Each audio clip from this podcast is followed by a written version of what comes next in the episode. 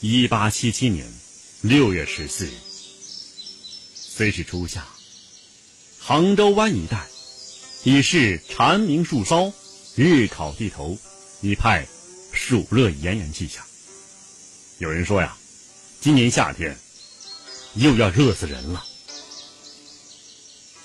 在浙江宁波府慈溪县一个偏僻山村，几户茅草屋被掩映在树木之中，没有人声，没有鸡鸣狗叫，一切显得那么安静。突然间，从一家茅屋里头传来女人的一声惨叫，之后便是新生儿的啼哭。村民们刚提起的心。渐渐放下来了，张家媳妇儿生了。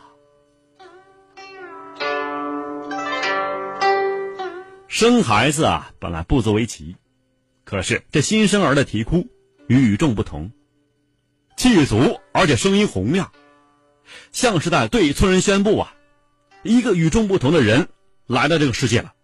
家家户户的女人们放下手中活计，拥向张家，村子里的宁静。被打破了。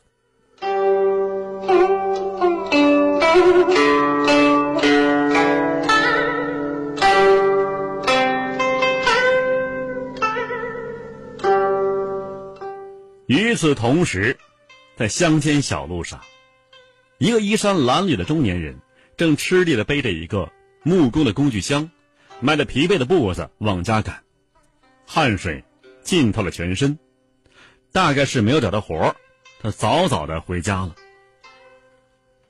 当中年人听到从自己破茅屋里传出的婴儿啼哭声的时候，不由得是顿了一下，脸上愁云立即被惊讶所冲淡了。他加快脚步，气喘吁吁的向家门口奔去。这个婴儿，便是张孝林。中年人呐，是张孝林的生父张全海。张全海抱着这个新出生的孩子，又愁又喜。愁的是啊，这本来是已经清贫如洗的家，又添了一口人，怎么养活呢？喜的是啊，这个孩子肥头大耳，气足如钟，一副富贵之相。也许将来啊，能有好运。张孝林排行老二，他有个哥，叫大林。因此呢，父母顺理成章的给他取个小名叫小林，因为长得是一副虎相，生肖又属虎，乳名便叫阿虎。张孝林出生以后啊，父亲为了全家四口人的口粮，整天是拼命的做木工活白天外出打工，晚上回家又做箍桶的活本来三十来岁，看着。像五六十的，那个年月啊，一个木匠收入太微薄了，估三个桶才一文钱。况且当时呢，又是银贵钱贱，张家的生活非常艰苦，两个孩子啊，只喊着饿。终于有一天，做父亲的意识到啊，这样下去全家会饿死。与妻子一合计，一咬牙，一跺脚。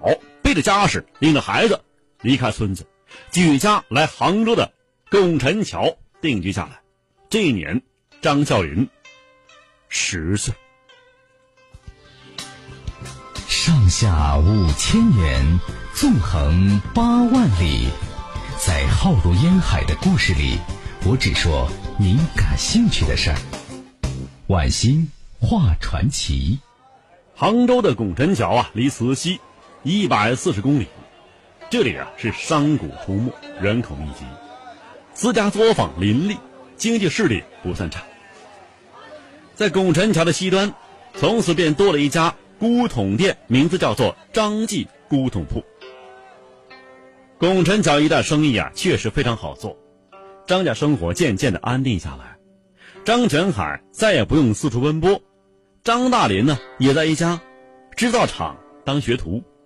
钱财收入稳中有升，有些余钱，于是张全海呢便合计着让张孝林进私塾去读书。就这样，张孝林呢跨进学堂之门，成为一名学生。这些私塾少年不守规矩，不爱学习，虽家中富有，却爱小偷小摸，并且以此为事，追求刺激冒险。他们呢还有一个特点，就是聚赌近色，常用一些小恩小惠，哎，贿赂私塾先生，换个自由，然后呢想干什么就干什么。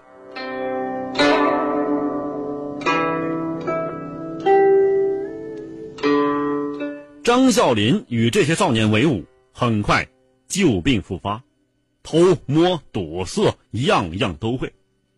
他还有一个，其他私塾少年都不具备的本事，打架。他打架的本事啊，在拱辰桥闻名。私塾几年，虽然没有学到什么知识，但是耳濡目染呢。所以啊，张孝林后来比起上海滩的另外两位文人黄金荣和杜月笙来看。似乎文化多了一些。这两个人呢，几乎是目不识丁。一八九七年，张孝林年满二十岁，长得是五大三粗、膀阔腰圆、履历过人。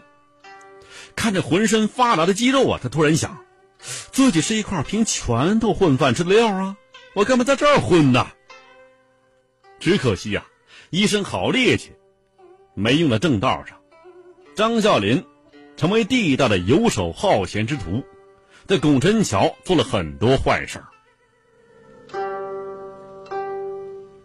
有一次偶然机会啊，张孝林登上吴山顶，他早就听说呀，吴山顶上有一个姓许的测字先生，这测的非常灵，于是他就来找他。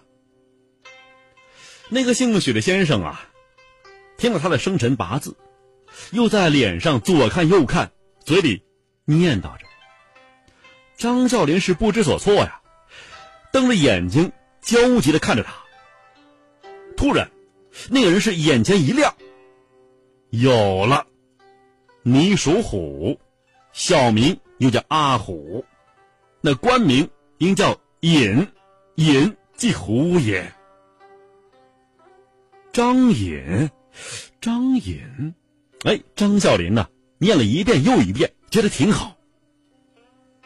这看相人又说呀：“你的小名叫做小林，虎在林中咆哮，可取孝林为号。虎啸山林之中，谁个不怕呢？”这番话呀，说到张孝林的心坎上了。他想啊，冲这句话，我今天也没白来。临了了，还忘了加上一句：“小老弟呀，将来富贵发迹时候，不要忘了今天给你起名号的许山人呐！”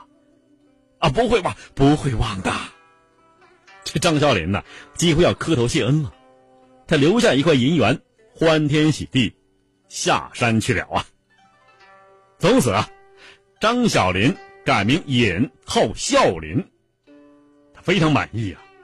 尤其对“孝林”两个字特别感兴趣。下山路上，他一直在想啊，日后有出头之日，定对这位许先生重重封赏啊。张孝林这种想法后来真的兑现了。一九三零年，他荣归杭州故里，就将这位许先生奉为上宾。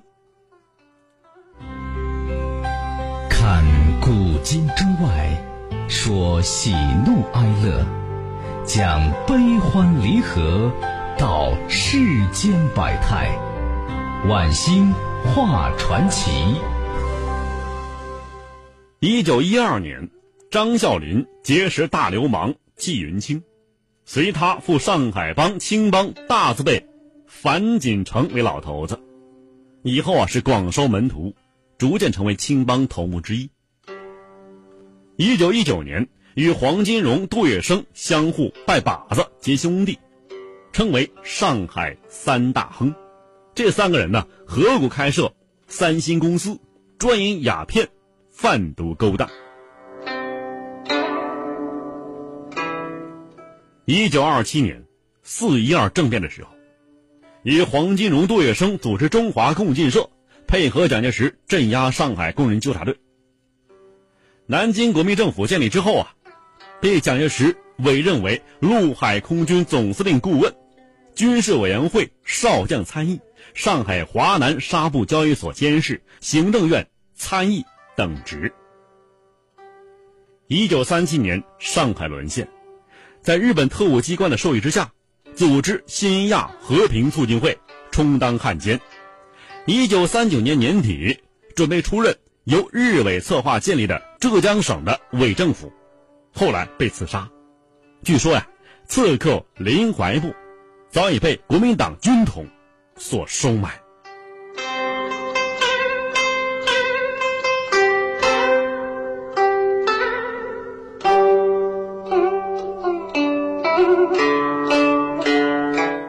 三大亨地位排列，原本是黄金荣、张啸林、杜月笙。三十年代中变成了杜月笙、黄金荣、张啸林。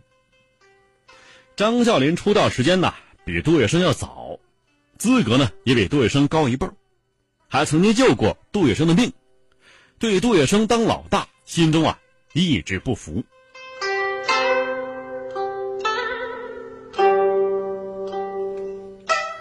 蒋介石撤退的时候啊，张啸林暗自盘算：上海华洋杂处，各种势力盘根错节，日本人攻占容易，统治难，必须要笼络上海帮会头目。而三大亨中啊，黄金荣已经表明了不会为日本人出头，杜月笙去了香港，这正是他独霸上海滩的好机会。十一月上旬，上海沦陷。日军上海派遣军司令松井石根很快便与张啸林达成协议。这之后啊，张啸林布置门徒，威胁各行各业的与日本人的共存共荣，大肆镇压抗日救亡活动，捕杀爱国志士。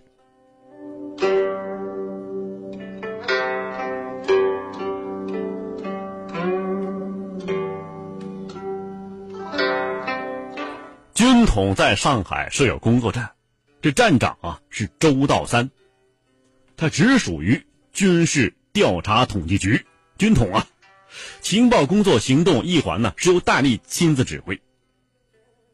杜代一家亲，在上海成立行动小组的时候啊，戴笠便请杜月笙介绍一位负起责任的人，担起这个出生入死、冒险犯难的紧要任务。杜月笙向戴笠介绍了陈默。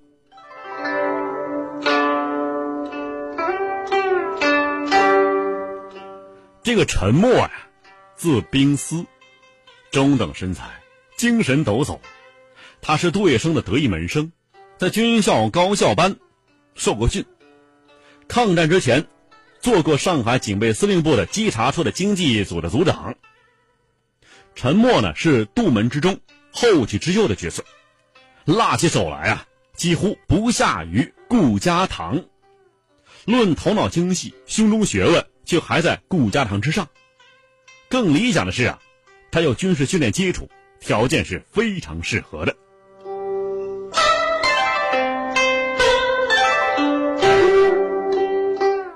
陈默奉杜月笙之命加入军统，上海行动小组。和忠义救国军的老干部严密配合，制裁敌伪的锄奸工作从此轰轰烈烈展开了。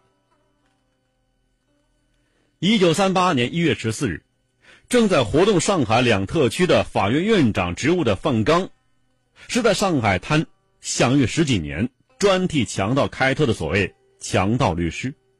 这一天呢，他走到威海路一百五十五号，他家门口。迎面飞来一颗子弹，他猝不及防，当即被毙身亡。第二天呢，各报登载这一消息，轰动一时。暗杀手法干净利索，这是为陈默揭示了第一件得意工作。紧接下来啊，上海市民协会负责人尤菊孙，市民协会委员杨福元，上海市。郑都办公署署长任保安，市民协会主党顾新一，还有日本人尾绥靖第三区特派员中本达雄，先后遇刺，饮弹毙命。随后啊，范其生和郑月波又陆续被刺。在这些被暗杀的汉奸之中，大有杜月笙的老朋友在。在八月十八日，自营中央饭店，陆连魁被杀。陆连魁啊，便是公共租界跟黄金荣的地位相垒的青帮弟兄，不妨头脑。当杜月笙势力打进大英地界的时候啊，陆连魁一向跟月笙哥交易密切，合作无间呐。法捕房的副探长曹炳生在马路上中枪，他等于是杜月笙的部下。当年与杜月笙一起同心协力开公司的知己心腹于叶峰，也因为参加了张小林所组织的新亚和平促进会，主持棉花自敌工作，被杜月笙的大弟子灭亲了，用机关枪扫死了。